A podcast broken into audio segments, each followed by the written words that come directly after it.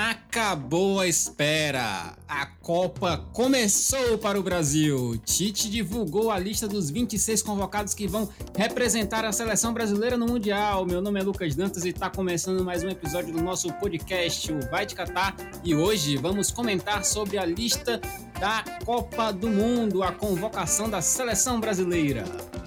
Meu nome é Gal. Desejo me corresponder com um rapaz que seja o tal. Meu nome é Gal.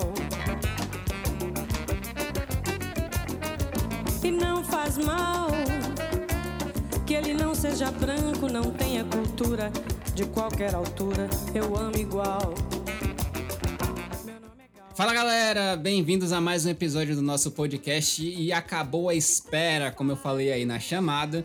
Tite divulgou a lista dos 26 convocados que vão representar a seleção brasileira no Mundial do Catar. Eu, juntamente com o nosso time de craques aqui, o Luiz Alberto, Carlos Alberto e Lucas Gil, vamos comentar essa lista, falar um pouco sobre esses jogadores e vamos comentar também quem ficou de fora. E para começar o nosso episódio, eu queria ler então a lista de Tite, né? Falar quem são esses 26 convocados para a Copa do Mundo do Catar. Então bora lá, vou começar aqui falando sobre os goleiros, né? Alisson do Liverpool, Ederson do Manchester City e o Everton do Palmeiras. Nas laterais, Danilo da Juventus, Alexandro também da Juventus, Daniel Alves, esse aí causou polêmica, hein? Do Pumas do México, e Alex Telles fechando a lista do Sevilha. Na zaga nós temos Militão do Real Madrid, Marquinhos do PSG Thiago Silva do Chelsea e Bremer, também da Juventus.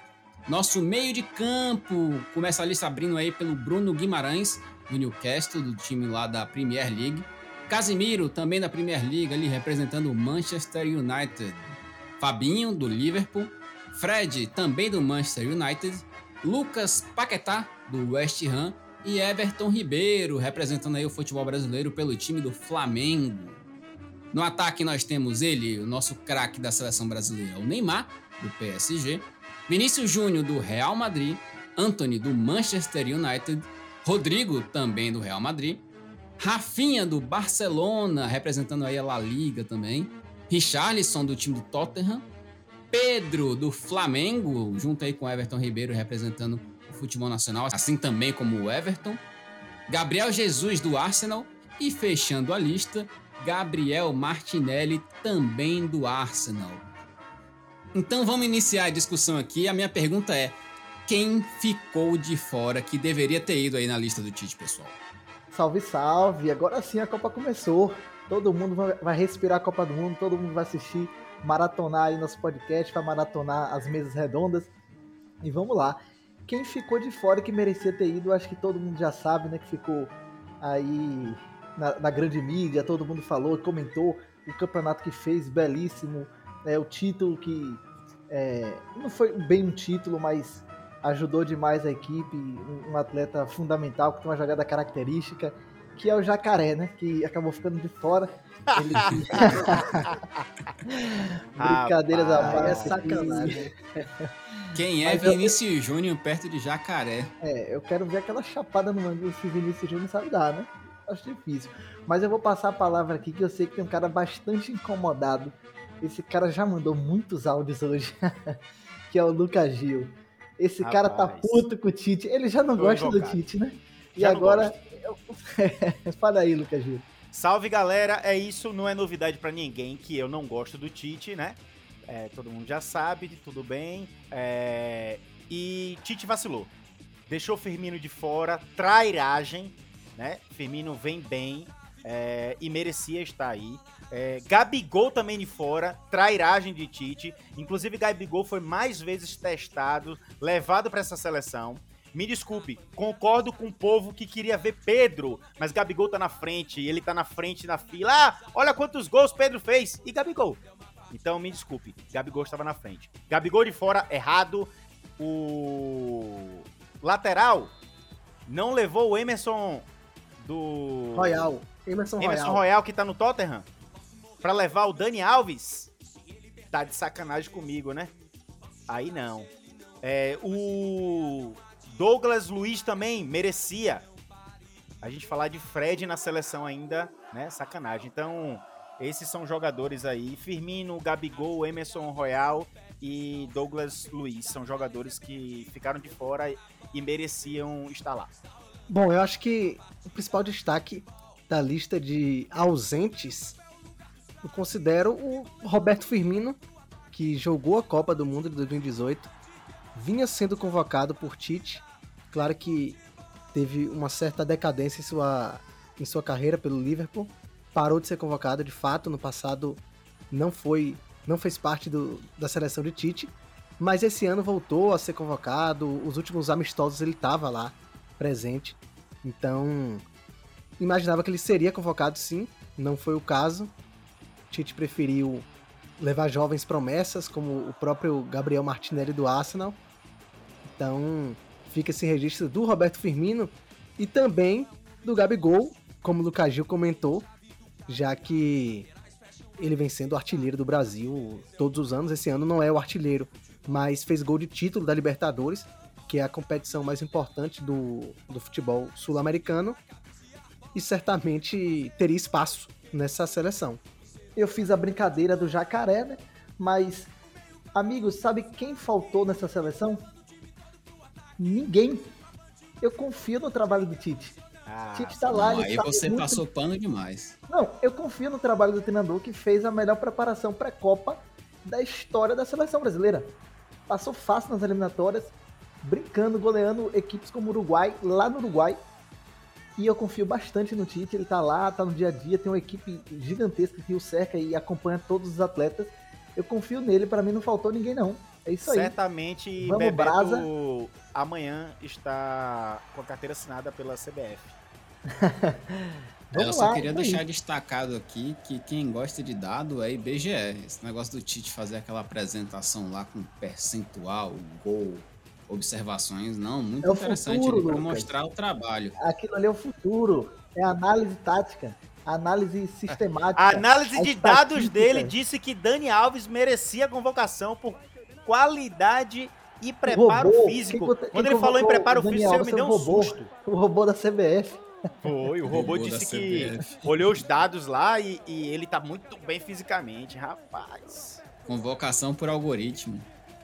Pois é, eu queria falar sobre alguns atletas também que não que eu senti falta, mas observando aí as últimas convocações, me surpreendeu o fato de, de fato deles não estarem entre os convocados. E começando aí pela zaga, né? Queria citar aqui o próprio Lucas Veríssimo, né?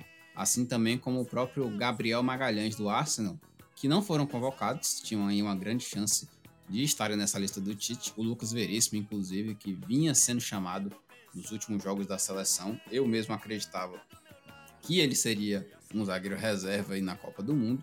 Essa vaga aí foi preenchida pelo Bremer, no apagar das luzes, digamos assim, né? inclusive fazendo com que a seleção brasileira tenha quase que o conjunto da zaga da Juventus, né? A gente tem aí o Alexandre, que é titular, o Danilo, que também é titular na lateral direita, e o Bremer, que quem sabe aí, vamos ver como é que vai se desempenhar no Mundial, para saber se ele também vai atuar como titular da seleção. Mas falar também sobre o Firmino, né? Que, como o Lucas Gil citou, o Luiz também citou, e eu fico muito assustado ou talvez surpreso pelo fato do Firmino não estar tá nessa convocação, porque é um atleta que vem em alto nível, vem fazendo muitos gols, vem com boas atuações pela Premier League, que é a maior liga do mundo, e perdeu a vaga simplesmente para Pedro. Desculpa, Pedro, você joga bola, você faz gol, mas você está jogando no Brasil e quem for me criticar pode me criticar. Agora é incomparável a Premier League com o Campeonato Brasileiro. E para mim é inconcebível um, um, atacante como Firmino, que tá jogando bem, ficar fora dessa lista. Porque a comparação que a gente fazia antes era principalmente com Matheus Cunha. E uma das coisas que se julgavam aí como a favor do Pedro, né? É o fato do Matheus Cunha não vir fazendo boas apresentações. Mas levar o Pedro e deixar o Firmino de fora, para mim essa foi uma bola fora que o Tite marcou aí nessa seleção. E falar também sobre o Gabigol, graças a Deus que este atleta está fora da seleção brasileira. Porque aí é pessoal, aí é pessoal. É barqueiro, é jogador que só joga em time e que ele fica lá no Flamengo, ganha título pelo Flamengo, mas fique longe da seleção brasileira, pelo amor de Deus. E para encerrar aqui, digamos, essa primeira parte, né? Eu gostaria de falar do atleta que me fez grande falta nessa equipe, que é o Pedro. Pedro Raul, artilheiro do Campeonato Brasileiro, com 18 gols. Cadê o Pedro, Tite? Convocou o Pedro errado? Que coisa é essa? Pera aí, pô. Pedro Raul na seleção. Então você pediu Poveda, pô, do Sampaio Correia. e o Firmino, que na Premier League atual fez sete jogos, marcou seis gols e deu três assistências. Tem muita coisa estranha aí nessa lista. Mas ao longo do, do, episódio a gente vai destrinchando e pontuando. É, como o próprio Tietchan falou, o objetivo dele nunca foi agradar todo mundo. Tem gente que vai concordar, tem gente que vai discordar. Mas fica aí o nosso nosso apelo, nosso protesto aqui com relação a esses jogadores que ficaram de fora da convocação.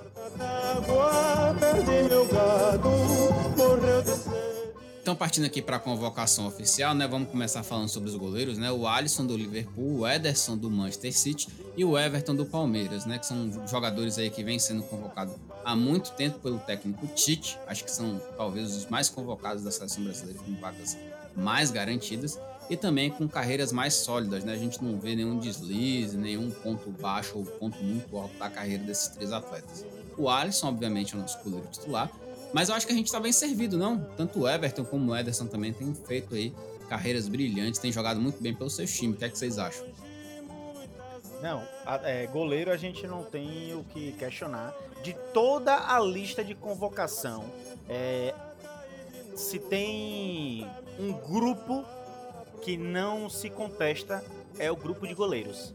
Esses três aí, eu mudaria a ordem. Para mim, o goleiro do Palmeiras é, deveria ser o segundo goleiro e não o Ederson. Mas é, os três são os melhores que deveriam estar na seleção. Acho que isso aí todo mundo concorda. É, considero também que se trata de um de uma convocação consolidada pelos três goleiros, principalmente pelo Alisson pelo Ederson, que jogam no futebol inglês há muito tempo. O Alisson chegou lá em 2018 no Liverpool, aquela transferência de mais de 60 milhões de euros da Roma para o time inglês. E o Ederson chegou um ano antes, em 2017, ele que veio do futebol português do Benfica para o Manchester City, também foi carérrimo, quase 40 milhões de euros.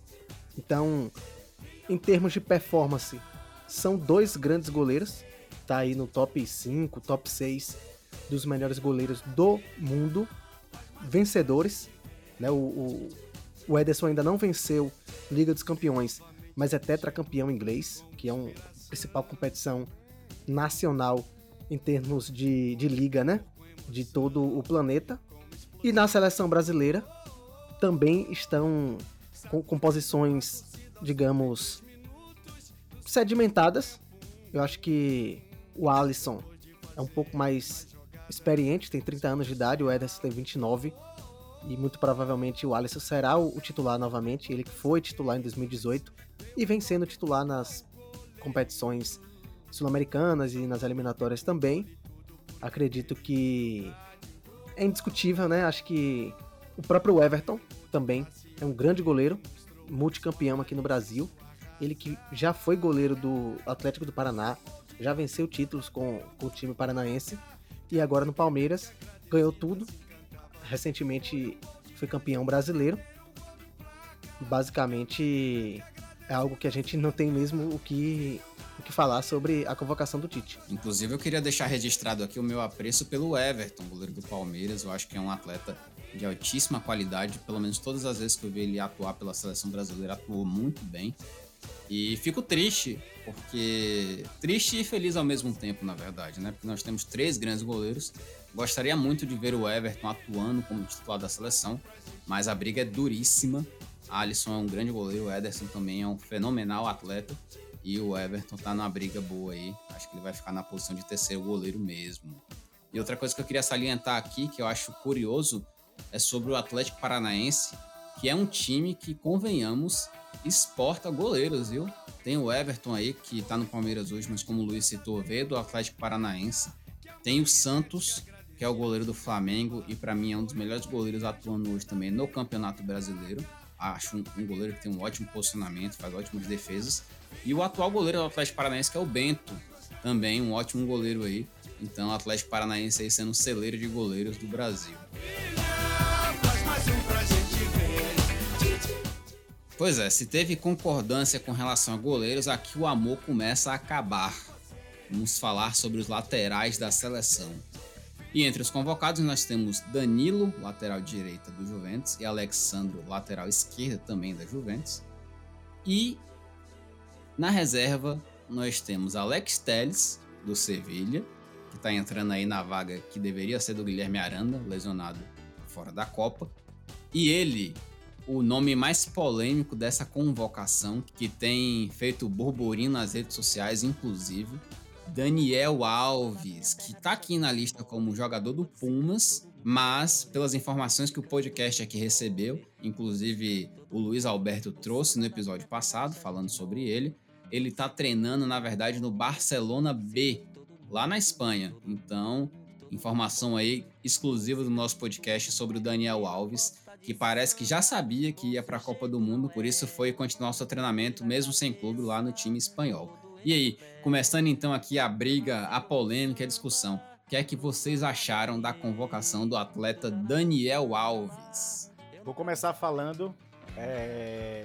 e vou resumir com uma palavra, né? Piada. Palhaçada. Pode escolher aí qual se encaixa melhor. Com todo respeito Você a acha Daniel que Alves, Tite fez o povo brasileiro de palhaço convocando Fez. Daniel Alves? fez. é, Eu já não, não, não acho que Tite deveria ter é, continuado na seleção. E aí o cara me vem e chama um cara de 39 anos, sem clube, sem jogar há meses, pra jogar uma Copa do Mundo. Em que momento eu vou falar, opa, Dani Alves, entra nesse jogo aqui, ó, oitavas de finais, é, Alemanha, quarta de finais, França, final, Argentina, opa, segundo tempo, entra aí, Dani Alves. Sem condição, cara. O cara tá sem jogar meses, 39 anos. Não, isso aí virou, virou uma coisa de apadrinhamento. Tipo, ele não foi na Copa passada, né? 39 anos, bora chamar que ele é brother. Me desculpe, isso não cabe. A CBF fazendo o que ela costuma fazer, né? É, levando quem quer pelos apadrinhamentos, empresariado, etc. Infelizmente, é, para mim, é ridículo a convocação de Dani Alves. Bom, o Daniel Alves, como o Lucas Gil comentou aí, na Copa passada ele estava lesionado, teve uma lesão no joelho, ficou fora daquela competição na Rússia em 2018. Esse ano tinha tudo para ser o titular da seleção, caso estivesse jogando em alto nível, claro, mas não foi o caso. Ele estava no Barcelona naquela transição iniciada por, por Xavi, né? Xavi foi contratado para fazer, digamos, organizar o, o- time catalão e trouxe o Daniel como um jogador experiente, um jogador que conhece a, a- Catalunha, conhece o time barcelonista. E acredito eu que tenha sido algo parecido, ou melhor, que o critério tenha sido o mesmo utilizado pelo Adenor Bach, Tite, para convocar o Daniel para a Copa. Não vai ser a primeira Copa dele, ele já, já disputou a Copa de 2014 e a Copa de 2010 na África do Sul. Já disputou várias finais de campeonato. Ele que já- praticamente é um, um- em atividade é o jogador que mais venceu títulos na carreira. Praticamente é amigo de todo mundo, entrosado com todo mundo no grupo. E eu acho que isso pesa.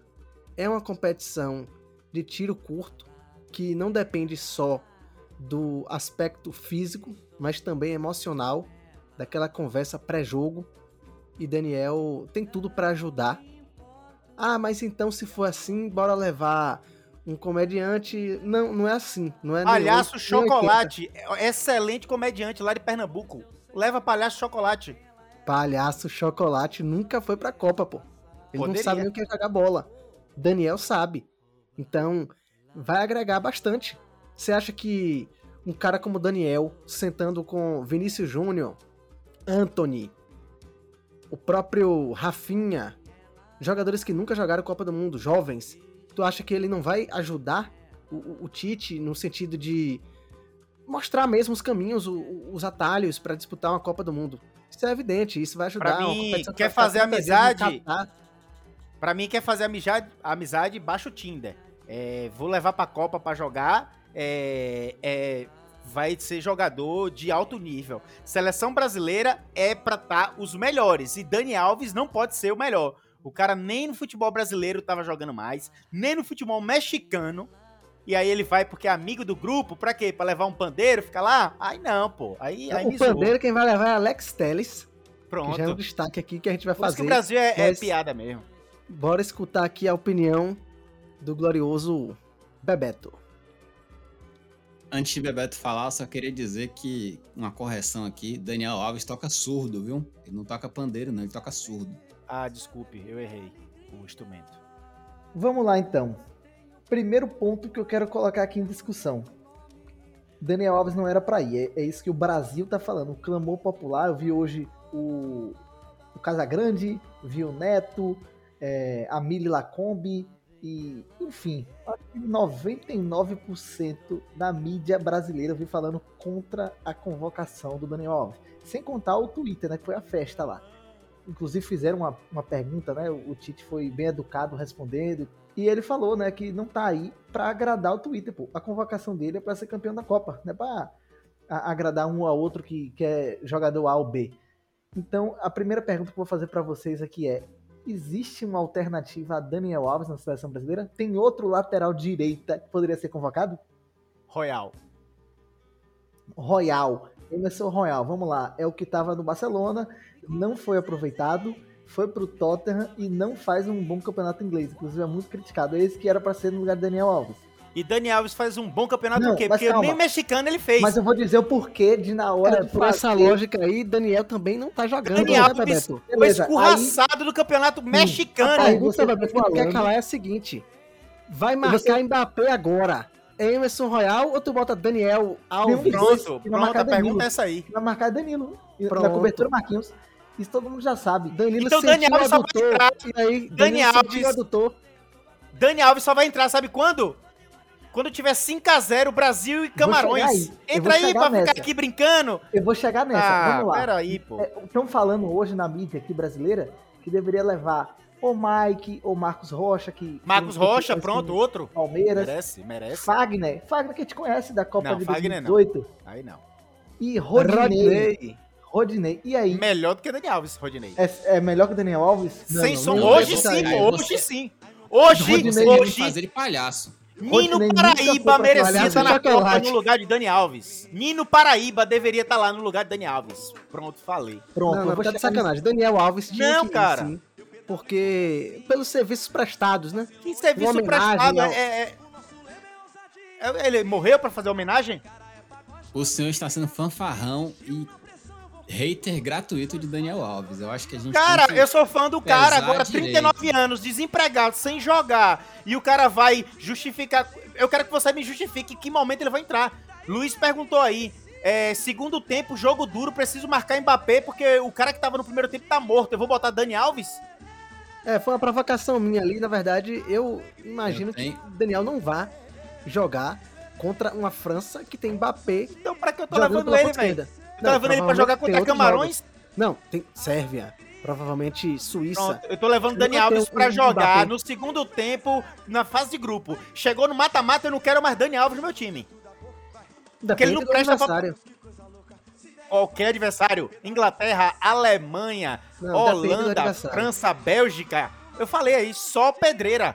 Pronto. Aí agora eu vou chegar no segundo ponto de três. O primeiro foi esse. Não há alternativas que são superiores a Daniel Alves. Você fez essas perguntas e contra a França, contra a Bélgica e tal, tal, tal. Nenhum desses que você citou, você colocaria. Ninguém vai colocar Marcos Rocha contra a Bélgica também. Enfim, é melhor. É. vamos lá, o porquê você igualou todos esses a Daniel Alves aí agora. E por que Daniel Alves tá indo? Daniel Alves ele tem história na seleção brasileira e no, e no futebol. Daniel Alves foi o melhor jogador da Copa América de 2019. É bem verdade que de lá pra cá ele tá, em em- tá com a carreira descendente, né? Tanto taticamente como fisicamente. Mas Daniel Alves possui um entrosamento absurdo com os jogadores da seleção brasileira que adoram ele, tanto dentro de campo como fora de campo. Ele tem uma capacidade técnica que ninguém pode duvidar. Ele encurta, joga pelo meio, não vai no fundo mais, não tem aquela intensidade mais, mas ele vem e joga por dentro. E onde é que ele vai poder ser utilizado? Nos treinamentos, um jogador muito importante, cerebral, Como assim? Não entendi a risada. O Brasil não vai Não. treinar, não? Só vai jogar? Então o Dani Alves tá indo pra. O futebol leva não se resume aos treinador, 90 pô. minutos, Lucas Gil. futebol Vem não é cá. um jogo. Eu preciso treinar meus jogadores. Rapaz, minha lista de convocados pra jogar não é pra levar membro de. pra fazer brincadeira. Le- leva ele como amigo. Amigo, É bobo da corte. Leva o cara lá, Então, dá uma Lucas passagem Gil, a ele. É agora que eu Ah. vou chegar no terceiro ponto do, de três. A Copa não se ganha somente dentro de campo. Não é só o jogo, senão não teria psicólogo, roupeiro, equipe de nutrição. Não é só a bola, não é só rolar a bola dentro de campo em 11 contra 11. A seleção não é Dá um formada. cargo a ele, pô. Dá um cargo da CBF pra ele ir lá como olheiro, como Mas roupeiro, não, ele ainda tem amigo. capacidade de jogar, porque eu lhe falei no ponto 1 que não tem nenhuma alternativa Eu não sei onde, ó. No Brasil, o São Paulo viu, não tinha mais condição de jogar no São Paulo. No São Paulo, no São Paulo ele ganhou o único título do São Paulo na década, não foi? O Paulista que tinha. Não, Tá nem isso o São Paulo ganhava. Aí foi pro Pumas. Chegou lá, falaram, cara, tu não serve nem pra fazer é, tortilha. Pode ir. E Aí o cara tá no do B, falou. B. Treinando com os meninos de gostei. 15 anos. Eu não gostei do ponto que você falou, que a seleção brasileira tem que ser formada pelos melhores de cada posição, é isso? É, Isso é só o os melhores. Mito. Isso é o maior mito. Você não tem capacidade de treino, você treina uma semana e joga a competição, faz dois jogos nas eliminatórias, dois amistosos, ou então se junta pra fazer uma competição que ali você fica junto, o que, 20, 25 dias. Não dá pra jo- levar um jogador é, avulso, cada um com suas individualidades, cada um com seus recursos. Você tem que formar um grupo onde eu consigo elevar a capacidade da minha equipe com aqueles jogadores. Por exemplo, eu posso puxar o seguinte: eu tenho Neymar e Vinícius Júnior, principais jogadores do Brasil hoje. Quem é que pode ajudar Neymar e Vinícius Júnior naquele meio? Hoje é Paquetá, hoje é o, o, o próprio Bruno Guimarães, é o Fabinho, é o Casemiro. Mas a pergunta que não quer calar, essa dupla aí, Danilo Alexandro, da Juventus, tem confiança ou passa alguma confiança para o torcedor? Jogadores regulares, acho que, a meu ver, é, passa confiança sim. O Danilo evoluiu bastante. Já jogou, ou melhor, joga ainda em grandes ligas, tanto ele como o Alexandro. E confio nos dois sim. Não são os dois melhores da função, obviamente. Né? O Brasil que já jogou Copa do Mundo com Cafu e Roberto Carlos, né? ali em 2002. Os dois principais laterais, hoje é, muito abaixo disso, óbvio. Mas nivelado com o futebol europeu. Tá nivelado com o É. futebol europeu. A Juventus que caiu na fase de grupos da Liga dos Campeões com essa dupla de laterais brasileira e um grupo relativamente acessível. Tinha, óbvio, o PSG, que era o mais forte, mas o Benfica e o Maccabi Haifa de Israel que venceu a Juventus 2 a 0 e tá na quinta colocação do Campeonato Italiano. Então a gente vai ter o- os dois laterais provavelmente os titulares, sendo de um time que não tá tão bem na, na temporada na- no futebol europeu. Sim, sim, a, a, a Juve tá caindo, né? Ela teve um momento de ápice e agora tá em decadência. é, e a gente tá levando três defensores da Juve. É, a gente ainda não vai falar de zagueiro, né? Porque aí é outra polêmica. Mas como a gente tá na parte lateral, eu entendo e respeito a ideia de, de, de, de Bebeto é, com Dani Alves. É, sou, repito, sou fã de Dani Alves, mas da forma que ele tá, sem jogar, é, o que ele demonstrou é, nos últimos meses, é, sem ritmo, 39 anos, eu acho injusto para jogadores que estão se matando jogando, que sonham com Copa do Mundo. A, a Copa do Mundo é um sonho para jogador e, e o sonho para o povo também. E a gente quer jogador que nos representa, etc. É, quando chega a Copa do Mundo, momento de convocação, Será que não tem um bocado de lateral que faz, cara, eu tô aqui há anos me dedicando, tentando ser o melhor, tentando ser destaque. Aí tem um cara que já tem cadeira cativa, pô.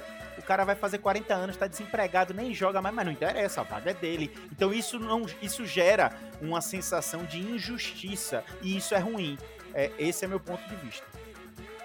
É, meu pensamento é, se você não é o Daniel Alves, tá caro ir assistir a Copa do Mundo no Catar. Não, brincadeira. Falando primeiro aí sobre o Danilo, né? eu gostaria de revelar aqui o meu comentário, o meu apelido especial pro Danilo. Eu costumo chamar ele de Danino, em referência aí ao Nino Paraíba, porque para mim ele joga muito parecido com o Nino Paraíba, lateral cabeçudo que não sabe atacar. Detesto esse tipo de jogador. E para mim esse é o Danilo. Alexandre é um jogador mediano, faz o arroz com feijão ali, joga bem na seleção, mas não é nada que me encanta também. Inclusive, acho que o Alex Telles tem tudo para roubar essa vaga de titular aí na seleção, ali na lateral esquerda. Porque para mim deram muita sorte, né? Infelizmente o Arana se machucou. Era o grande atleta que para mim deveria ser o titular aí na seleção brasileira. E falando do Daniel Alves, eu queria rebater os haters que estão aqui nesse podcast, né?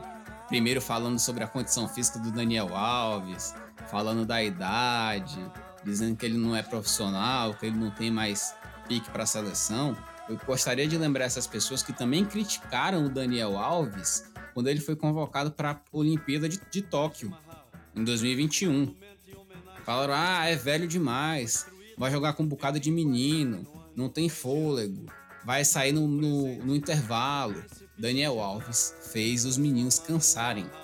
Daniel Alves mostrou vigor físico aos 37, 38 anos. Eu não lembro exatamente a idade dele durante as Olimpíadas. E para mim, nessa Copa do Mundo, ele vai demonstrar a mesma coisa. Eu não vou falar sobre o futebol atual dele, porque ele tá sem clube. E não sei como é que ele vem atuando de fato em campo.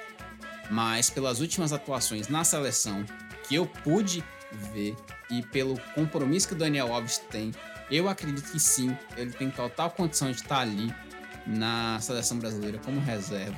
Eu acho que sim, ele tem total condição de marcar um Mbappé da vida, de marcar um Coman que joga ali pela esquerda, inclusive cai nas costas dele. Eu acho que ele é esse jogador, não somente por uma questão de habilidade, mas principalmente por uma questão de experiência.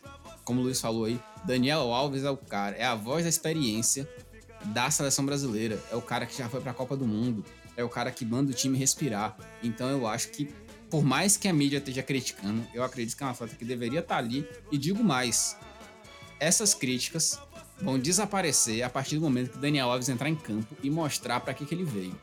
Só vai jogar e aí todo mundo vai calar a boca e vai parar de falar mal de Daniel Alves. Ou vai massacrar ele mais ainda e ele vai ser o pior jogador da história. Mas eu acredito que ele vai sim mostrar um bom futebol nesse Mundial aí. Vai calar a imprensa, vai calar senhor Galvão Bueno, que adora criticar Daniel Alves desde quando ele jogava bem. E se quando ele jogava bem já falava mal, imagine agora. Que ele tá com 39 anos, sendo duvidado do seu potencial. Mas enfim, é isso que eu tinha que falar sobre o atleta Daniel. Os haters que me perdoem, podem me cancelar, mas eu gosto do atleta. Acho que ele tem que estar na seleção brasileira sim. E se ele entrar como titular, eu acredito muito que ele vai fazer uma boa atuação. Eu te quero bem. Depois dessa lavagem de roupa suja aqui do Team Daniel Alves, do, do Team anti-Daniel Alves, vamos passar então para a próxima parte. Vamos falar sobre os zagueiros da seleção brasileira. Acho que aqui a opinião vai estar um pouco mais pacificada. E são eles, né? O Militão do Real Madrid, Marquinhos do PSG, Thiago Silva do Chelsea e Bremer da Juventus. E eu queria começar falando sobre o Bremer, né? O que, é que vocês acham? Um cara que entrou aí no apagar das luzes, tirou o Veríssimo da, da convocação, tirou o Gabriel Magalhães ali do Arsenal, que está em primeiro lugar na Premier League também. Vi falar aí que ele não é titular absoluto no Juventus. O que, é que vocês acham sobre esse atleta aí? Merecia estar na seleção? Eu só tenho uma coisa a falar do Bremer. Parabéns, você tem um excelente empresário. Você está dizendo então que Tite se vendeu aí para convocar um zagueiro reserva? Não, eu estou dizendo que ele tem um excelente empresário. Estou parabenizando isso. É, o cara não é titular absoluto na Juventus. É... Por que que o, por que que o Bremer tirou a vaga do zagueiro do Arsenal, que é o líder da Premier League, somente? É, na verdade, quem é Bremer? Boa pergunta. A princípio. Bom, o Bremer, ele no Brasil não jogou, quase que não jogou profissionalmente, na verdade. Ele era da base do São Paulo, depois foi pro Atlético Mineiro. Lá, de fato, ele jogou pelo futebol profissional mas logo cedo foi transferido, foi jogar na Itália, fez carreira no Turino, foi um dos melhores zagueiros do campeonato italiano, Série A Team italiana, e despertou interesse da, da Vecchia Senhora, que é a Juventus, que o contratou na última temporada. De fato, é um atleta jovem, então ninguém confia com, com certa veemência no atleta Bremer para disputar essa Copa do Mundo. Mas ele vai ser reserva, eu acho que serve aí para ganhar experiência. Ele que certamente pode vir a substituir o Thiago Silva, que vai jogar a última Copa do Mundo. O Thiago Silva já tem o quê? 37 anos. O próprio Militão não vem jogando tão bem pelo Real Madrid. Então, o Bremer pode surgir aí como um substituto direto de Marquinhos ou Thiago Silva, até porque a gente já falou sobre a lateral direita. Pode ser até que o Militão seja improvisado lá, já que nas últimas nos últimos amistosos o Tite colocou o Militão de lateral direito. Acredito que que fica esse registro a, a respeito do, do Bremer. Ele que como o Lucas comentou no último episódio, parece muito o zagueiro Juan, que foi do Flamengo, fez sucesso na Roma e na própria seleção brasileira, disputou Copa do Mundo. Não só o porte físico, como também a força, né? A forma de jogar. Muito se pergunta, né? Por que foi, levou o Bremer e tal, o Lucas Gil tá com a conspiração dele aí. Mas quem iria no lugar do, do Bremer? Na disputa, tinha o próprio Gabriel Magalhães, né, que já foi citado, ele que é do Arsenal, da Inglaterra, é o líder do campeonato inglês. No último jogo contra o Chelsea, ele marcou o gol, que deu a vitória ao, ao time londrino. Né, foi um clássico, na verdade. Mas, sinceramente, assistindo aos jogos do, do Arsenal, eu não vejo tanta segurança nesse atleta. Parece um pouco atabalhado, não gosta de zagueiro no estilo dele. Não sei, acho que é aquele zagueiro que dá bote de volante na zaga. Não gosto muito, não, viu? Vá assistir os jogos da Juve quando a Juve colocar o Bremer pra jogar. Quando? A cada 10 jogos ela bota ele em um. Não, assim, ele joga. Ele joga os jogos, sim. E o outro zagueiro seria quem? Ibanhes. Quem é Ibanhes? O zagueiro da Roma. Não, o Veríssimo merecia. A história não, foi. A, a, desculpa tá de Veríssimo. Bem, volta de lesão. A desculpa de Veríssimo é que ele volta de lesão. Tanto jogador tá voltando de lesão se for a desculpa for essa. E, e, tem jogador que não tava nem jogando, tem nem ritmo, como o Dani Alves. Então justificar por isso, é, não dá. O Veríssimo já está recuperado? Sim. Já voltou a jogar bola? Sim. Tá 100% fisicamente? Sim. Ah, mas ele teve uma lesão. Não, voltar de lesão, tanto jogador tá voltando de lesão aí. Tem jogador que está lesionado ainda, está se recuperando até começar a Copa. Então. Alô, Richards. É, pois é. Então, falar que foi por isso, acho errado. É, ele escolheu, como eu disse, né? É, ele fez a escolha dele, levou o Bremer, mas eu não levaria não. É, Lucas Gil ele tem essas teorias dele aí, né? Eu discordo bastante disso. É, o Bremer brigava aí com jogadores também que não são tão consolidados, que não tem história na seleção brasileira. Ele acabou levando a melhor, o Tite optou por ele. Poderia ser também o o Gabriel do, do Aston fazendo uma competição brilhante com, na Premier League, né? Liga que a gente dispensa comentários. Mas foi ele, foi jogador da Juventus, jogou muito na Turina e tá aí na Juventus. Não é um jogador titular absoluto, briga ali, né? A Juventus joga com três zagueiros, ele tá ali brigando com o Bonucci e com os outros jogadores pela posição. Eu queria falar da dupla de zaga titular. Confio bastante. Os zagueiros que jogaram juntos por muito tempo no futebol francês, no PSG, então se conhecem demais. A comunicação ali é com olhar, né? Então a gente sabe que Copa do Mundo, aquele ambiente de estresse, torcida, barulho. Então é importante você ter uma dupla de zagueiros que esteja ali afinada por música, né? Thiago Silva, apesar da idade, ainda tem condicionamento físico apurado. É zagueiro titular do Chelsea. E Marquinhos é Opencourt, né? Um dos principais zagueiros do mundo. Acabou falhando alguns jogos importantes na temporada passada, mas já retomou seu futebol e hoje é titular absoluto do PSG e capitão do time ali, né, ao lado do Sérgio Ramos, onde faz a dupla de zaga. Gosto bastante dos dois, acho que de zaga, de goleiro, a gente não pode comentar. A dupla de zaga titular que tem um trunfo, que é a bola aérea ofensiva, né, Lucas? Conquista. Sim, sim, são dois zagueiros que na área de ataque causam muito medo aos goleiros adversários. O Marquinhos, inclusive, é um ótimo cabeceador, faz muitos gols aí pela Liga Francesa, inclusive já fez muitos gols também pela seleção brasileira, sempre avançando ali ao ataque, assim como também o Thiago Silva. O Marquinhos, que é um ótimo jogador, e espero que ele continue jogando futebol, né? Porque a gente viu que no TikTok ele já não tem a mesma habilidade. Mas é uma dupla de zaga também que me deixa muito seguro. Apesar de que o Thiago Silva às vezes me deixa um pouco assustado, né? Ele tem uns certos apagões aí. Mas, de certa forma, assim, no geral, são dois zagueiros muito bons. E na reserva, né, a gente tem o Bremer aí, que a gente falou que entrou aí no apagar das luzes. Lucas Gil falou que é empresário que botou ele na seleção. Nunca vamos saber, né, se foi mérito ou se existe um conchavo aí por trás. Mas tem também o Éder Militão, que a gente já citou aqui nos últimos episódios, né, que ele está enfrentando um processo aí fora da sua vida profissional.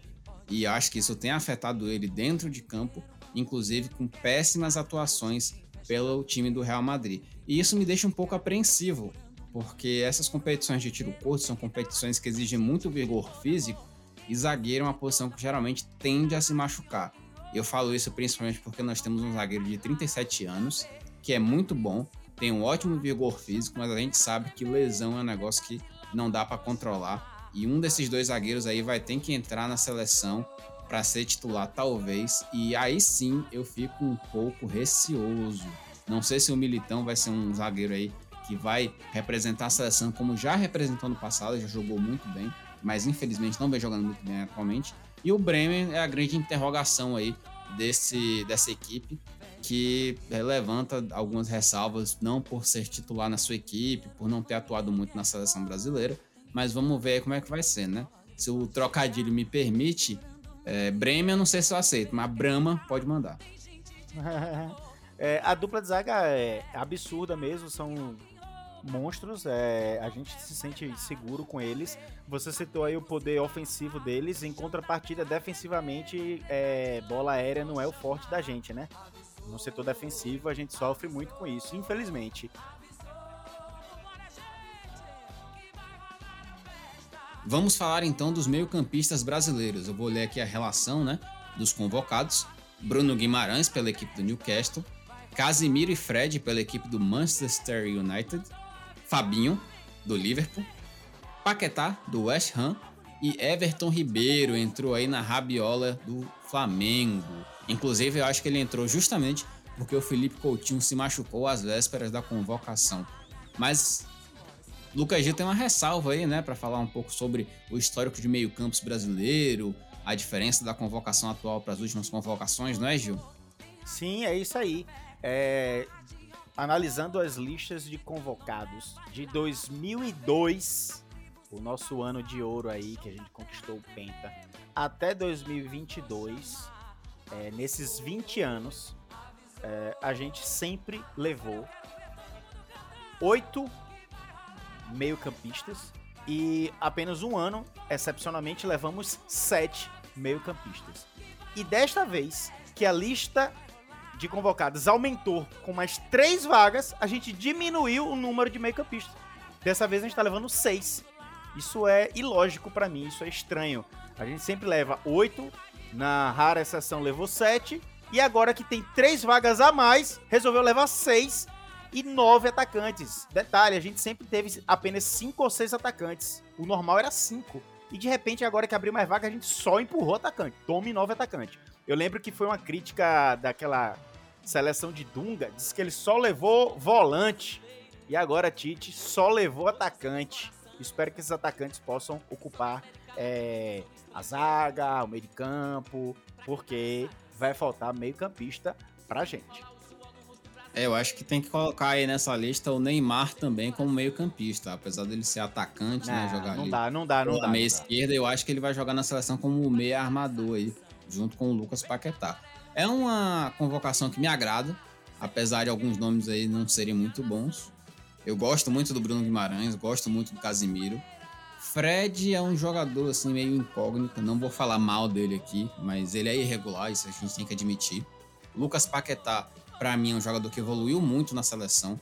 Quando ele entrou, eu detestava as participações dele, achava um jogador muito pouco ofensivo, muito pouco atacante, assim, agressivo. E pelos últimos jogos a gente pode perceber que ele tem essa característica agora. O Everton Ribeiro, do Flamengo, acho que é justa a convocação dele, tem atuado bem pelo time carioca, mas também nas vezes que atuou pela seleção brasileira fez uma, uma apresentação assim razoável, então mereceu essa vaga aí com a abertura do Coutinho.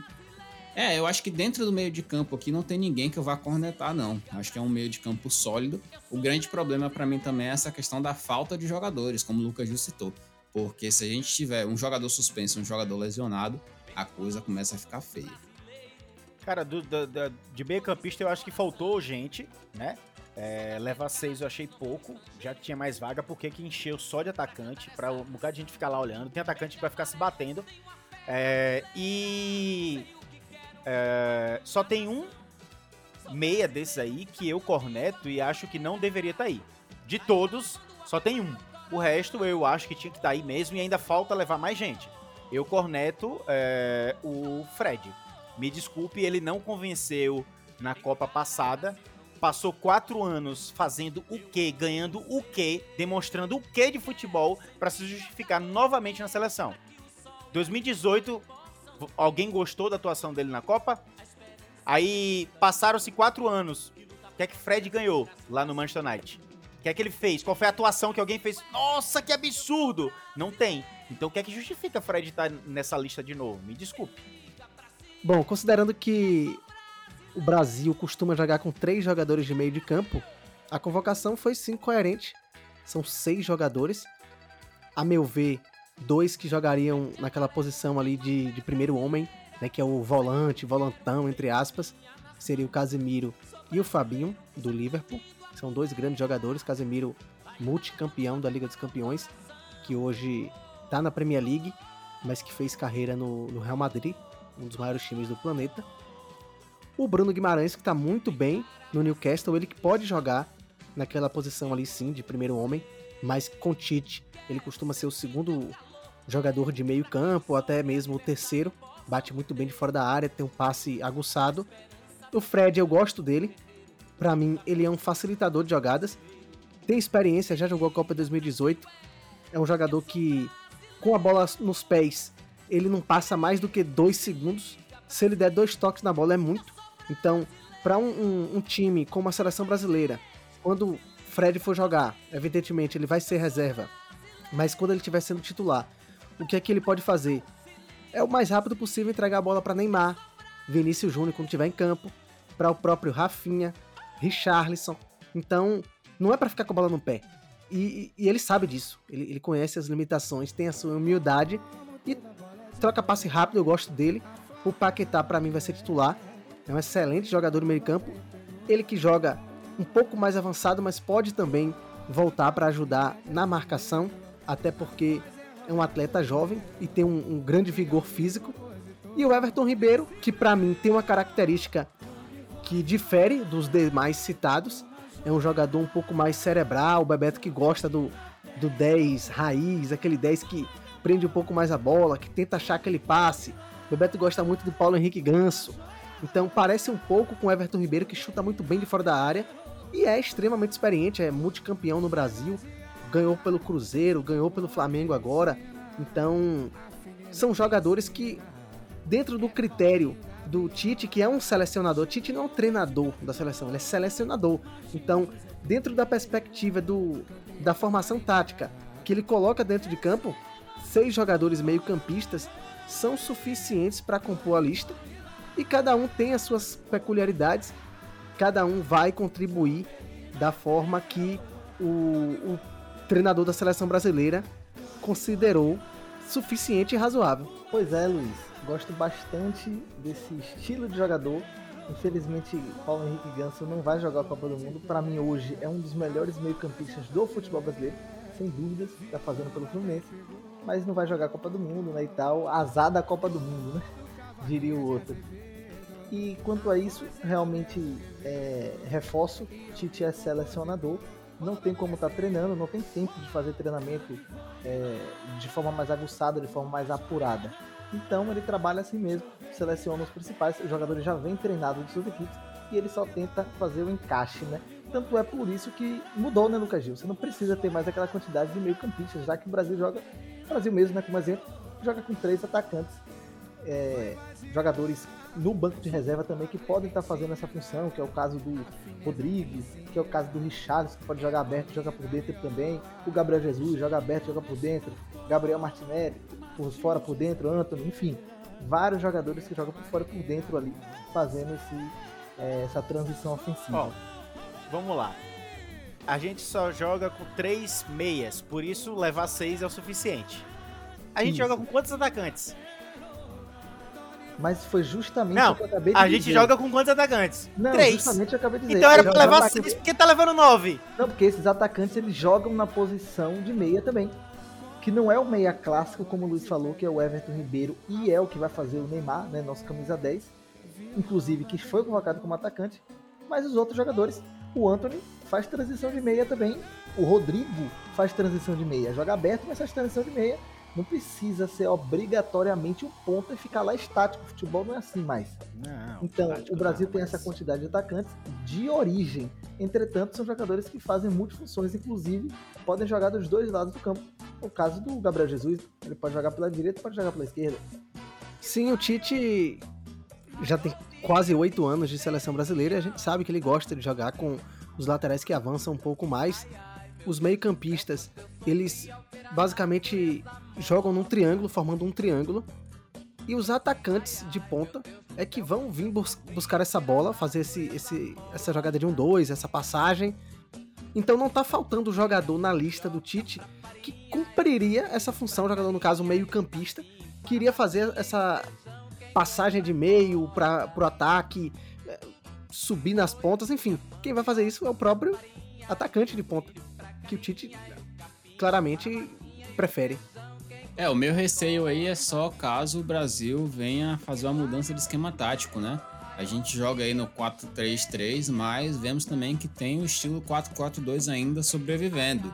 Então, com esse número excessivo de atacantes, essa falta de meio de campos aí, talvez esse esquema do 4-4-2 mais tradicional ele fica um pouco mais prejudicado, digamos assim, né? A gente tem o Neymar, como a gente citou aqui, que foi colocado como atacante, mas vai jogar, tá confirmado, vai jogar como meio de campo, vai ser o meio armador da seleção, mas mesmo assim ainda sinto falta de mais jogadores no meio de campo do que, como a gente viu, o excesso de atacantes que tem a seleção brasileira, inclusive alguns, como o Lucas Gil citou aí, estão se debatendo aí sem saber onde é que vão entrar. E falando então dos atacantes, né, né, nosso excesso de atacantes, digamos assim, vamos começar a lista pelo Neymar, do PSG, logo em seguida Vinícius Júnior e Rodrigo, do Real Madrid, Anthony, do Manchester United, Rafinha, do Barcelona, Richarlison, do Tottenham, Gabriel Jesus e Gabriel Martinelli, do Arsenal, e Pedro, do Flamengo. E aí, esse excesso de atacantes, quem é desses aí que vocês acreditam que nem vai pisar no campo? Primeira coisa, Lucas, eu queria só para ter uma noção, né? Só para servir de parâmetro, você chamou aí os atacantes que vão para a Copa de 2022. Eu vou dizer para você em 2010 quem tava: Nilmar, Grafite e Luiz Fabiano. 2014, Jô, Bernard, Fred e Hulk. 2018, Douglas Costa e Tyson. Será que a gente tá melhor esse ano, Lucas Gil? Tá melhor na qualidade. Agora, tem tanto atacante que tem algum aí que vai entrar só pra dizer assim, ó. 5 a 0 goleando na fase de grupo. Aí eu vou lá e boto ele pra dizer que ele pelo menos foi. Porque não faz sentido. Se você me explicar em que momento o Rodrigo vai ser preterido pra entrar no lugar dos outros que estão lá no banco, eu não consigo entender. O Rodrigo no lugar dos outros que estão no banco. Se você pegar os nove, me diga quando o Rodrigo você, quando o Rodrigo vai ser a opção. Bom, antes de responder isso, você tem que considerar o seguinte: assim como o Lucas Conquista falou, eu também concordo que Coutinho estava nessa lista, seria o sétimo meio-campista. Né? Então, Tite levou 7 na, em 2018 levaria 7 em 2022. Mas, por conta de uma lesão, o atleta do Aston Villa fica de fora da Copa do Mundo. E para substituir ele, o Tite encontrou a oportunidade de levar mais um atacante. Por isso que ficou, digamos, exagerado. Né? Que foi o caso, para mim, do Martinelli. Martinelli, a meu ver, estava fora. E nessa noite, aí do dia 6 pro dia 7, o Tite sentou lá com o César Sampaio, o Juninho Paulista e decidiu levar o Martinelli. E as três vagas a mais? As três vagas a mais que surgiu por causa da pandemia também Muito foi só de provavelmente atacante. as três vagas a mais Só foram, atacante. foram isso, não, não só atacante, é pro- provavelmente o Everton Ribeiro entra aí nessa nessa digamos esse vagas. excesso de lista é o Pedro. próprio Pedro também. Não, se o Everton Ribeiro não entra, era cinco meio-campistas só. Também. Aí, aí, Não, mas aí a gente, a, a gente tem que partir do pressuposto de que são 26 vagas pra Copa desta vez. Então você não pode falar, ah, não sei quem não vai jogar, quando é que Rodrigo vai entrar? Bom, quando tinha 23 jogadores, tinha gente que ficava sem jogar. Se eu não me engano, em 2002, o Kaká, ele entrou acho que em um jogo rapidinho e pronto. Não entra, de fato, alguns jogadores não vão entrar, são sete jogos pra quem vai jogar todos até a final. Basicamente, você não vai ficar mexendo muito no, no time. E agora com 26, não tenho dúvidas de que dois ou três jogadores não vão jogar. Eles vão participar de todo o, o trabalho de treino e tático, mas não vão entrar em campo. Provavelmente esse será o caso de Pedro. Copa passada faltou atacante pra gente seguir. A gente foi eliminado porque não tinha atacante. Faltou, com certeza. É, porque a gente tinha Tyson no banco, a gente tinha Douglas Costa. Não, a gente Tava foi eliminado porque não inclusive. tinha atacante pra fazer gol. Eu Pode acredito que que sim. sim, Inclusive, pode ser que sim. a substituição daquele jogo da Bélgica foi Renato Augusto, que era um meio de campo. Não tinha atacante pra entrar naquele jogo. Isso, Foi ele que quase fez o gol da classificação, né? Do empate ali. Pois é, imaginei se naquela circunstância ali a gente tem Rodrigo pra entrar. Rodrigo que na semifinal da Liga dos Campeões, ele entrou em 10 minutos, ele mudou a história do jogo e classificou o Real Madrid contra o Manchester City. Aí eu pergunto então Seria por que esse que o cara que Tite- entrar agora. Por que, que o Tite levou o Tyson se num jogo que precisava de atacante ele botou um meia? né? É Pronto, parece que ele aprendeu. Desta vez não tem um Tyson nessa seleção 2022. A meu ver, tá muito melhor. Se a gente for colocar aqui o raio-x aqui Tá melhor. entre um e outro, pra mim a seleção de 2022 é muito melhor, sobretudo por conta dos suplentes.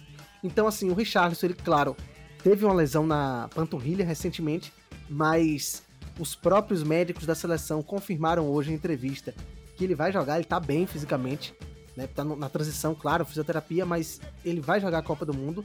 Não é aquele caso de, ah, vai ficar fazendo fisioterapia e um trabalho à parte na primeira fase, depois ele joga na- nas oitavas. Não, não é assim. Desde o início ele já vai jogar. Tô gostando muito desse desse entrosamento do Vinícius Júnior com o Neymar. É claro que no início o Vinícius Júnior deve ser banco e o Neymar vai jogar na posição ali, naquela ponta esquerda ali, caindo mais pro meio também. Só que quando colocar Vinícius Júnior com o Neymar junto, ninguém para não. O Bebeto mesmo aí tava abismado. É aquela história, eu prefiro sofrer pelo excesso do que sofrer pela falta. Tem muito atacante? Tem. Melhor sofrer pelo excesso de atacante do que sofrer pela falta. Então, falta de opção não vai ser o problema dessa Copa do Mundo.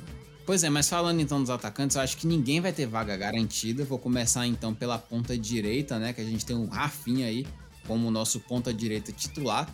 Mas a briga ali é boa, né? A gente tem o Anthony também, que é um que joga às vezes pela ponta direita, e tem o Rodrigo correndo por fora também na ponta direita. Na ponta esquerda tem o Vinícius Júnior, que costuma ser reserva, porque o Neymar costuma cair ali também pela ponta esquerda, e às vezes o Tite opta por colocar o Lucas Paquetá de meia esquerda e o Neymar no meio. Na frente, a gente tem para mim a vaga garantida do Richarlison, mas que vem sendo ameaçada aí tanto pelo Pedro como também pelo Gabriel Jesus. E faltou citar aqui o Gabriel Martinelli, que também joga ali pela esquerda. Eu acho que assim como o Rodrigo, ele tá correndo por fora aí na posição, então vai ter um trabalhinho aí para entrar nessa Copa do Mundo. Mas, é, como eu falei no início, né? Muito melhor a gente ter quem escolher, a gente ter opção aí para colocar do que ter sempre o mesmo atleta, porque às vezes o cara pode não se desenvolver. Então a gente tem duas opções para uma posição. Isso é muito bom. Lucas Gil, ele simplesmente é, encasquetou com a quantidade de meias, né? Ele achou pouco. E atacante tá achando muito. Não sei o que é faz pra agradar esse homem, não. Equilibra. É bem verdade, é isso. É bem verdade, né? Reforçando, você tem jogadores aí ambivalentes, jogam em diversas posições. Neymar, para mim, vai jogar por dentro. Eu acho que o Vinícius Júnior já vai começar a titular. Acho que o Tite vai começar desse jeito. E outro reforço que eu vou fazer, já repeti isso aqui três, quatro vezes, eu repeti 30. Tite é selecionador, ele coloca jogadores para se encaixar. Sabe o FIFA, que tem aquelas linhazinhas de afinidade, de entrosamento? É justamente isso. Tanto é que hoje o Richarlison, na Premier League, ele já tem gol na Premier League? Acho que não. Não vem fazendo um grande campeonato com o Tottenham. É claro que ele ajuda bastante o Tottenham e tal, mas não é um homem gol do Tottenham. Na seleção brasileira, faz gol adoidado. Titular absoluto aí do Tite acredito eu. É, claro que o Pedro vai por fora, não sei se vai ter grandes oportunidades assim, e o próprio Gabriel Jesus, que vem jogando muito melhor que ele na Premier League. Gosto muito do Rafinha. Na seleção brasileira, no Barcelona, ainda não se encaixou. Hoje é banco lá, né? Tá comendo o banco do, do Dembélé, jogador que eu particularmente odeio. Ele. Brincadeiras à parte eu gosto do Barcelona, né? Ele perdeu aquele gol incrível contra o Liverpool, que o Barcelona viria tomar a virada depois. Até hoje eu odeio esse cara. E é isso, Rafinha reserva dele. É, mas na seleção brasileira ele corresponde. O Anthony no Ajax estava fazendo temporadas absurdas. No Manchester United ainda está se enquadrando, né? Um novo futebol, um novo estilo de jogo. E o Manchester United a gente sabe que essa bomba aí nos últimos anos não é difícil você é, conseguir se entrosar com os, os companheiros de lá. Neymar joga pelo meio e vai ser aí, sem dúvidas, o termômetro dessa seleção. É um jogador que tem uma capacidade técnica absurda, é, tanto de finalização como de passe. Então, se você tem na sua frente, de um lado, Vinícius Júnior, do outro, Rafinha, talvez o Anthony, acho que Rafinha começa na, no, na competição como titular, e o Richarlison, pensei, é só movimentar. Movimenta, amigo. Gira, faz facão que Neymar vai te colocar na cara do gol. Isso não há dúvidas.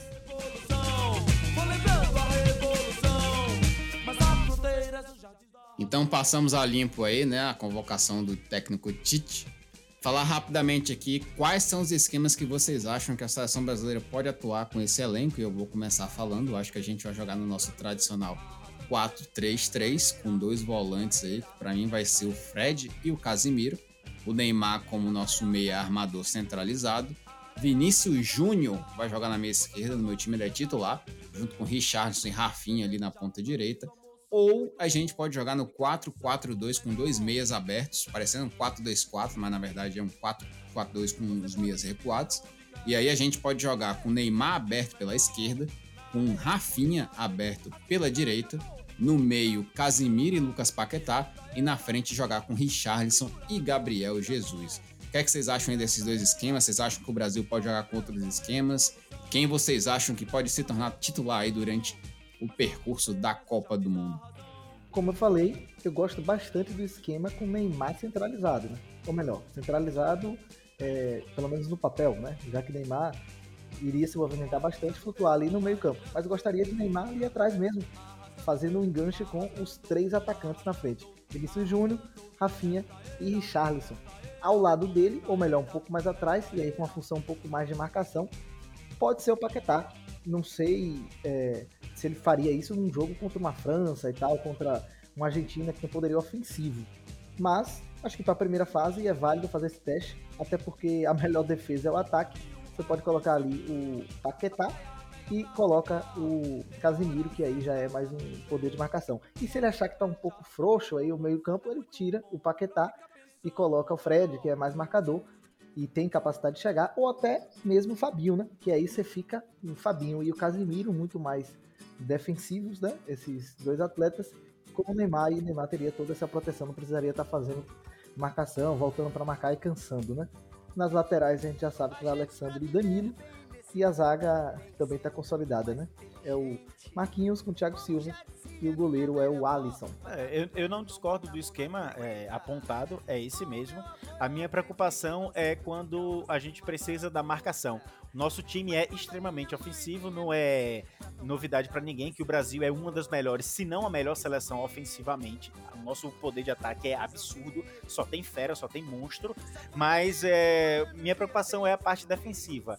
Na fase de grupos, como os jogos são, são num nível um pouco mais baixo, né? Comparando quando você chega no mata-mata, esse 4-3-3 ofensivo tá lindo no papel, né? Agora, a grande preocupação, o que já ficou constatado aí para todo mundo, é quando o Brasil toma o primeiro gol. Porque a gente sempre começa o jogo indo para frente. O Brasil é um monstro, o poderio ofensivo é absurdo. Agora, quando a gente toma um gol, aí a situação é outra. Quando a gente enfrenta uma seleção que, que é muito perigosa em contra-ataque, com velocidade, jogadores agudos, aí a gente não pode jogar nesse 4-3-3 e ir pra trocação, não. Porque trocação faz a gente lembrar aquele 7 a 1 né? Então, a gente vai ver aí na, no mata-mata. Eu acredito que a gente vai ver o Brasil jogando no velho 4-4-2, porque Copa do Mundo ensinou muito a gente. É, nos últimos 20 anos que a gente não ganha Copa do Mundo, a gente aprendeu, e assim espero, né? Que ir pra trocação porque a gente tem os melhores atacantes, botar, encher de atacante e ir no 4-3-3 contra todo mundo, não rola. Vai seguro, vai com calma, a qualidade técnica vai vai fazer diferença e a gente vai ganhar. Agora entrar com 4-3-3 contra todo mundo não dá não. Lucas Gil, você tem que viajar pra Suíça, sabia? Lá que é lugar de retranqueiro. Quero retrancar, eu só não quero ir. Bota a ponta na seleção, Tele. Eu gosto muito dessa formação com o Neymar no meio de campo. E a gente tendo a oportunidade de ver o Vinícius Júnior, que está em, em alta na temporada. Então, sendo titular já desde o início da competição, seria interessante. O lado direito tem o Rafinha, para mim vai começar jogando, mas como o Lucas perguntou aí, se tem alguém que pode sair, pode ser ele. E um outro jogador que pode sair, considerando que a gente vai jogar no 4-3-3 e o Neymar é aquele jogador de meio de campo, sendo o Vinícius Júnior ponta esquerda, seria o Paquetá para a entrada do Fred, caso o time fique um pouco vulnerável no meio de campo. A gente passa a dar mais espaço, então o Fred seria deslocado ali para ajudar o Casemiro, até porque o Casemiro não é tão jovem assim para marcar uma França da vida, um, uma Bélgica, tem que ter fôlego e tem que ter ajuda também.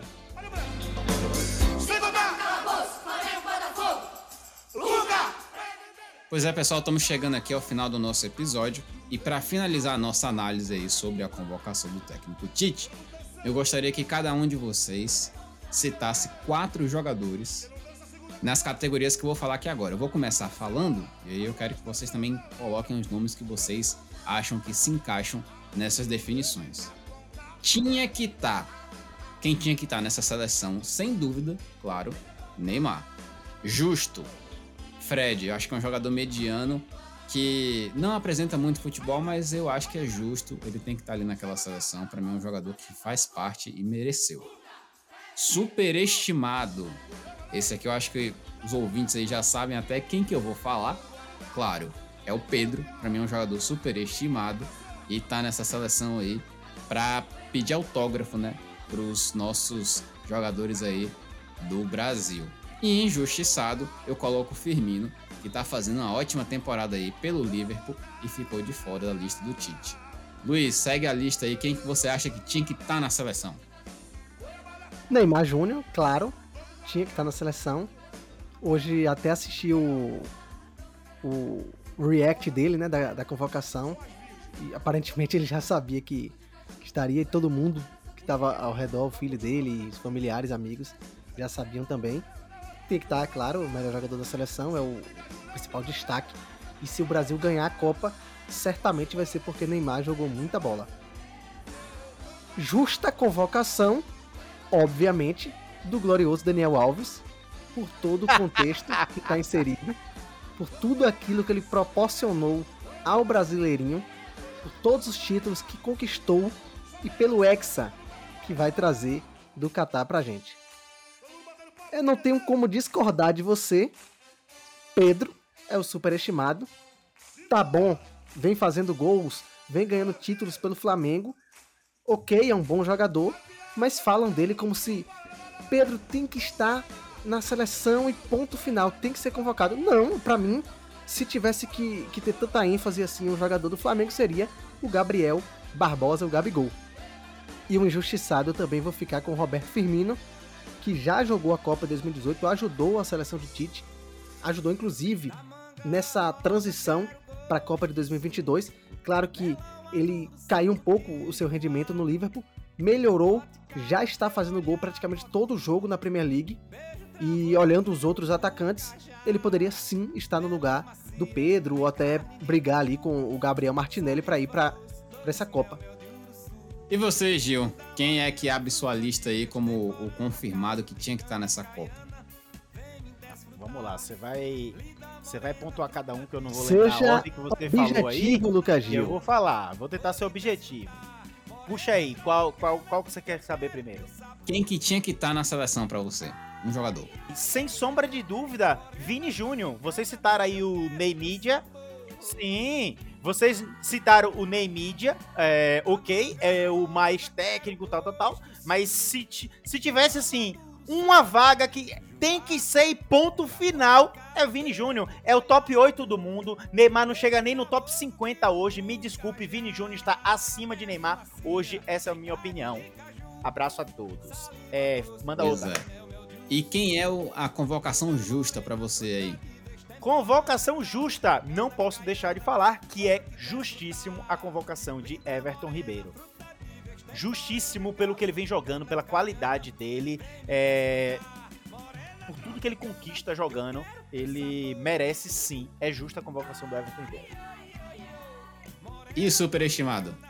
Sem sombra de dúvida, o superestimado é o Pedro Fato. Joga no futebol brasileiro, vem marcando muitos gols, tá sendo superestimado porque joga no Flamengo, né? E também acredito naquela história, ele é novo, a ideia de levar pra seleção, sabe que acabou a Copa, existe a chance de vender ele por 100 milhões de euros. Então a ideia é essa, concordo, ele é o superestimado. Ainda bem que a gente elogia o Everton Ribeiro e o Gabigol nesse podcast, porque senão os flamenguistas iam ficar nervosos com a gente.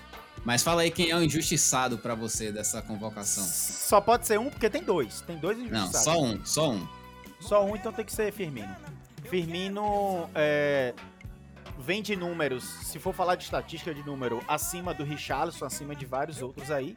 É, conquista, o nível onde joga, Premier League, não dá pra comparar com os outros. Então ele foi completamente injustiçado. injustiçado. Tite foi cruel em não levar Firmino. Sacanagem. Pois é. Bebeto, vou começar de trás pra frente. Quem você acha que foi o jogador injustiçado que deveria ter ido pra Copa? Como eu falei no começo do podcast, pra mim não houve injustiça. Concordo completamente com a lista do Tite, ele tá ali. Ah, ele é sabe? da turminha de Tite, ele tá aceita nas tudo. suas mãos e tem um, um staff extraordinário. Confio bastante na lista dele. Claro que a gente vai falar do Firmino, né?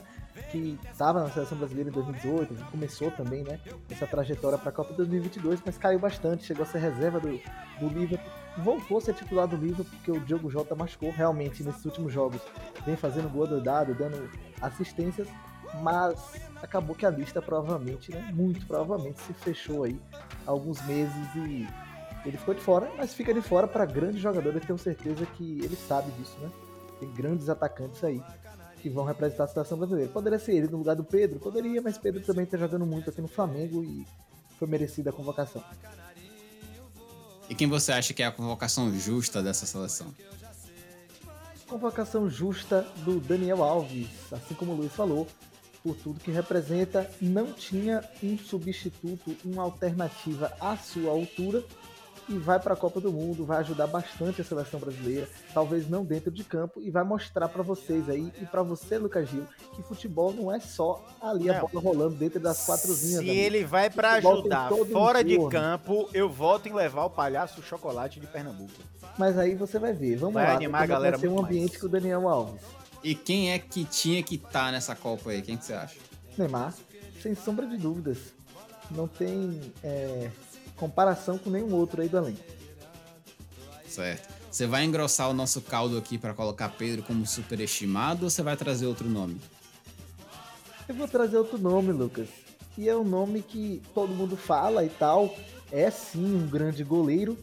Mas o Everton do Palmeiras falam assim dele com uma unanimidade absurda. É um bom goleiro realmente. Mas calma, né? É um bom goleiro, mas calma. Não, não coloco aí no patamar. Já vi gente falando que colocaria assim três papeizinhos, né? Um com o nome Alisson, outro Ederson, outro Everton.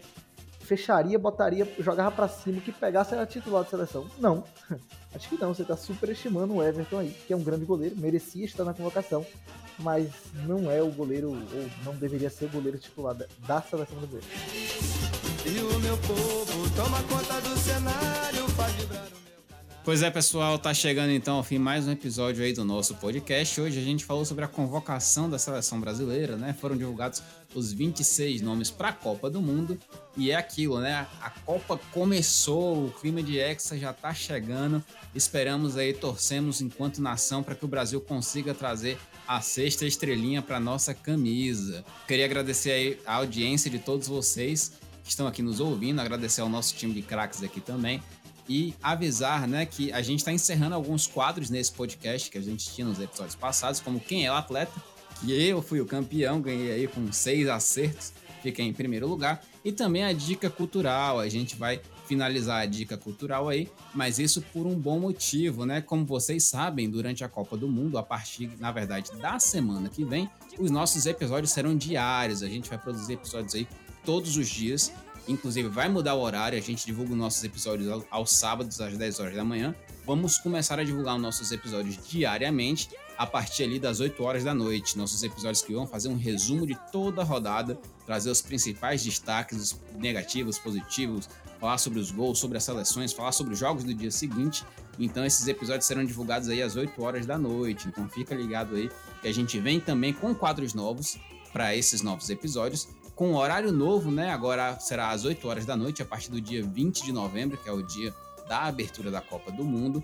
E contamos então com a presença de todos vocês, com a audiência de todos vocês aqui escutando a gente durante todo o Mundial.